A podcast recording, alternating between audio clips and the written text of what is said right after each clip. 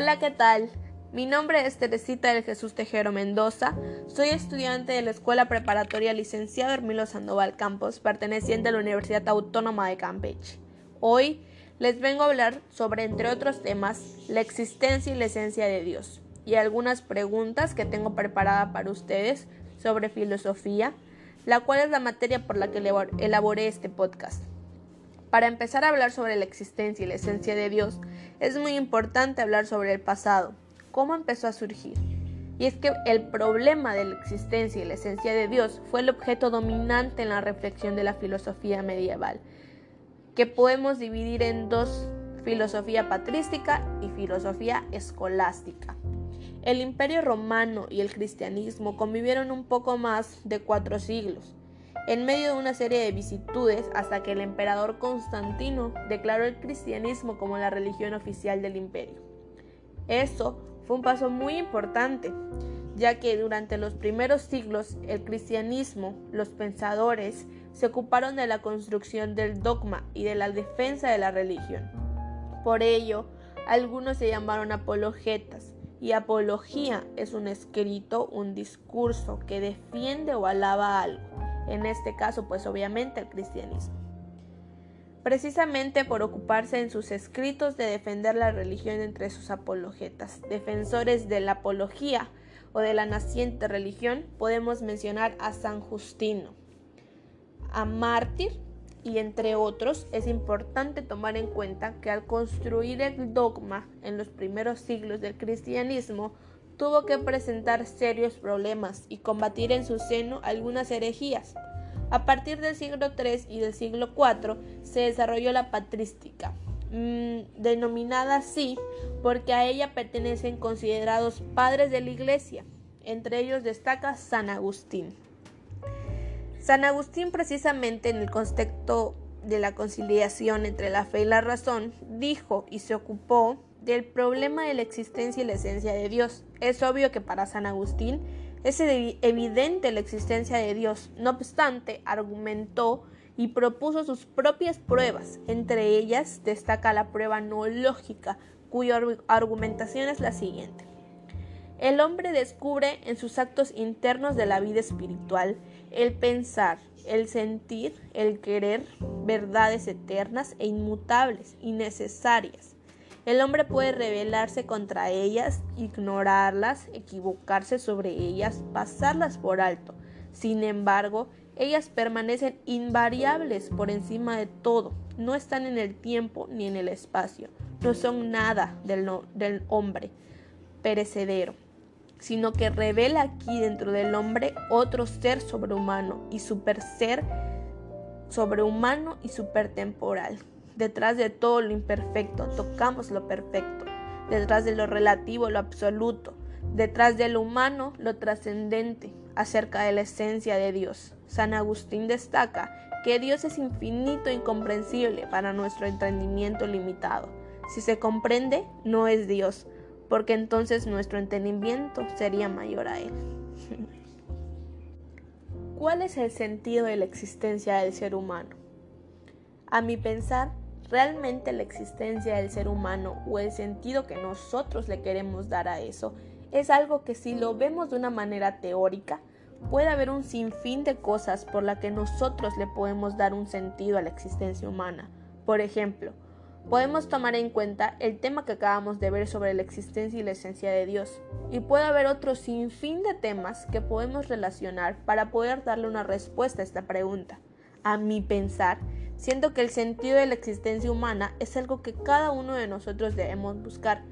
Nosotros estamos aquí por algo, nos dieron la existencia y nuestro trabajo es buscar cuál fue ese sentido para que nosotros estemos aquí.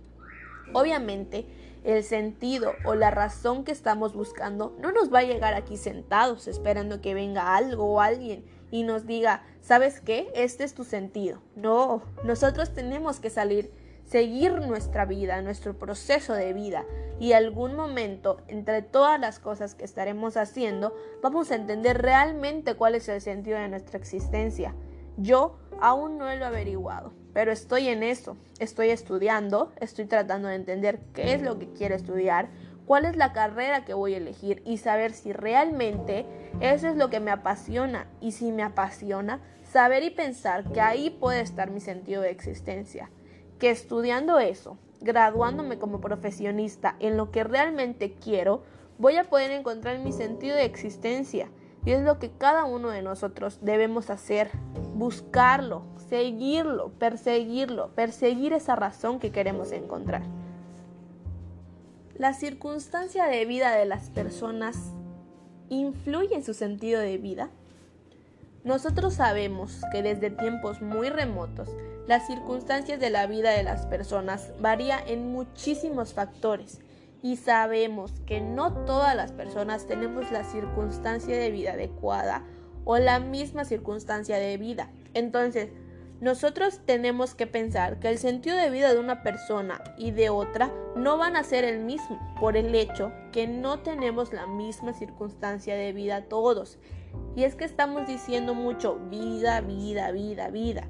Pero es que realmente eso es, así es. Si nosotros pensamos o analizamos la circunstancia de vida de una persona que vive en un hogar mal, que no tiene para comer, lucha por su día a día, que no tiene hijos o que tiene muchos hijos, que no tiene una persona que la apoye, o si pensamos en una familia que lo tiene todo, que tiene hogar, que tiene para comida, que tiene para una vida propia y tienen dos o tres hijos, pero el papá y la mamá se la pasan peleando día con día, agarrándose a golpes, si pensamos en una familia que lo tiene todo, que tiene felicidad, que tiene amor, que tiene hijos, que tiene padres que los quieren mucho, que se apoyan entre sí y forman un vínculo precioso, y si pensamos en una familia que no tiene un buen hogar, que no tiene para comer y que tanto hijos como padres trabajan para poder llevar su día a día,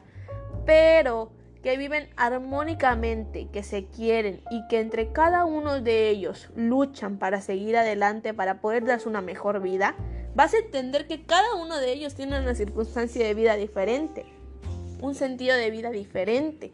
Obviamente la primera familia que no tiene para nada, su sentido de, de vida va a ser a lo mejor repugnarse por todo, por no tenerlo todo. O puede ser que su sentido de vida sea salir adelante, querer luchar, como puede también ser, ser el sentido de vida de la última familia que les mencioné. Ahora, la familia que tienen padres que se la pasan discutiendo y peleando siempre puede tener muchos sentidos de vida. Puede ser de odio, de rencor, de querer repetir lo mismo, de querer desquitarse con toda persona que le pase hablando. Obviamente de los hijos. O sea, varían muchísimas cosas, varían mucho los sentidos de la vida y todos le podemos dar diferentes sentidos a cada una de estas familias, pero no sabemos cuál es realmente su sentido, porque pues no somos ellos, pero podemos darnos una idea de cuáles son. Pueden tener debido pues a circunstancias, a sus diferentes circunstancias. Entonces, si dejamos todo eso por un lado y respondemos a la pregunta inicial, obviamente sí, sí influye su circunstancia de vida. El sentido de la vida del ser humano puede resumirse en la frase nacer, crecer, reproducirse y morir. Mi respuesta es no. Esas cuatro últimas palabras son realmente la cronología de la vida. Nosotros obviamente vamos a pasar por esos cuatro pasos, pero no quiere decir que ese sea el resumen del sentido de la vida. Obviamente no. Como ya mencioné, el sentido de la vida pasa por muchísimas cosas, muchísimos procesos, muchísimos desgastes, muchísimos pasos, metas, sueños, cumplimiento de ellos, caídas, tropiezos. Pasamos por muchísimas cosas. No podemos decir que el sentido de la vida se resume en esos cuatro pasos. Sí podemos decir que adentro de cada uno de esos cuatro pasos vienen otros pasos o otros procesos que sí definen el sentido de la vida. Por ejemplo, en el nacer, nosotros damos un sentido de vida a otras personas que pueden ser nuestros padres, nuestra familia. A la medida que crecemos, nosotros también tenemos sentidos de vida. Ya empezamos a pensar cuáles son esos sentidos, empezamos a sentir cuál es nuestra existencia de ser humano, cuál es ese sentido de existencia. Cuando nos reproducimos, pues obviamente ya tenemos a una persona a nuestro lado, una persona que debe de ser alguien que nos apoye, que, que sintamos nosotros que es lo mejor. Y pues el último paso es morir. Entonces yo siento que no se puede resumir el sentido de la vida en esos cuatro pasos. Nosotros tenemos muchísimo más que esos cuatro pasos, vivimos muchísimo más que esos cuatro pasos. Y para todo esto, ¿cuál es el sentido de la vida? Como dije primero, el sentido de la vida no es algo que alguien te designe, no es algo que venga escrito en un libro y que tú tengas que seguir, no. El sentido de la vida es algo que nosotros necesitamos saber, que nosotros necesitamos entender. Si nosotros vamos buscando por la vida cuál es el sentido de nuestra existencia, nosotros tenemos que saber igual cuál es nuestro sentido de vida. ¿Por qué tenemos ese sentimiento de vida? En mi caso, mi sentido de vida es querer crecer, querer superarme, querer a mi familia, a mi madre, a mi padre, a mis abuelos. Mi sentido de vida es ser feliz, es ser que aunque yo esté por debajo de todos mis problemas y que tengo un dolor de espalda terrible, Saber que mi sentido de vida es ser feliz, querer salir adelante, querer superarme y querer saber encontrar mi sentido de existencia humana, que ya les dije que estoy tras de eso. Nosotros tenemos muchísimos puntos de vista diferentes a todas estas preguntas que les acabo de contestar. Estos son mis puntos de vista. Y cada uno de ustedes debe tener su punto de vista diferente, porque no somos personas iguales. Porque cada uno de nosotros es un mundo diferente y cada una de nuestras cabecitas pues piensa igual obviamente. Espero al menos que cada una de mis respuestas les haya servido de algo, que les haya llenado, que les haya nutrido de información y que gracias a esto o a estas respuestas pues puedan entender un poquito más las cosas. Básicamente la filosofía es algo que toda la vida va a existir y que desde tiempos muy remotos ha existido en la cosa más diminuta que puedan pensar. Si ven al cielo y piensan, es filosofía, queridos amigos. Pues bueno, espero lo hayan disfrutado. Muchas gracias.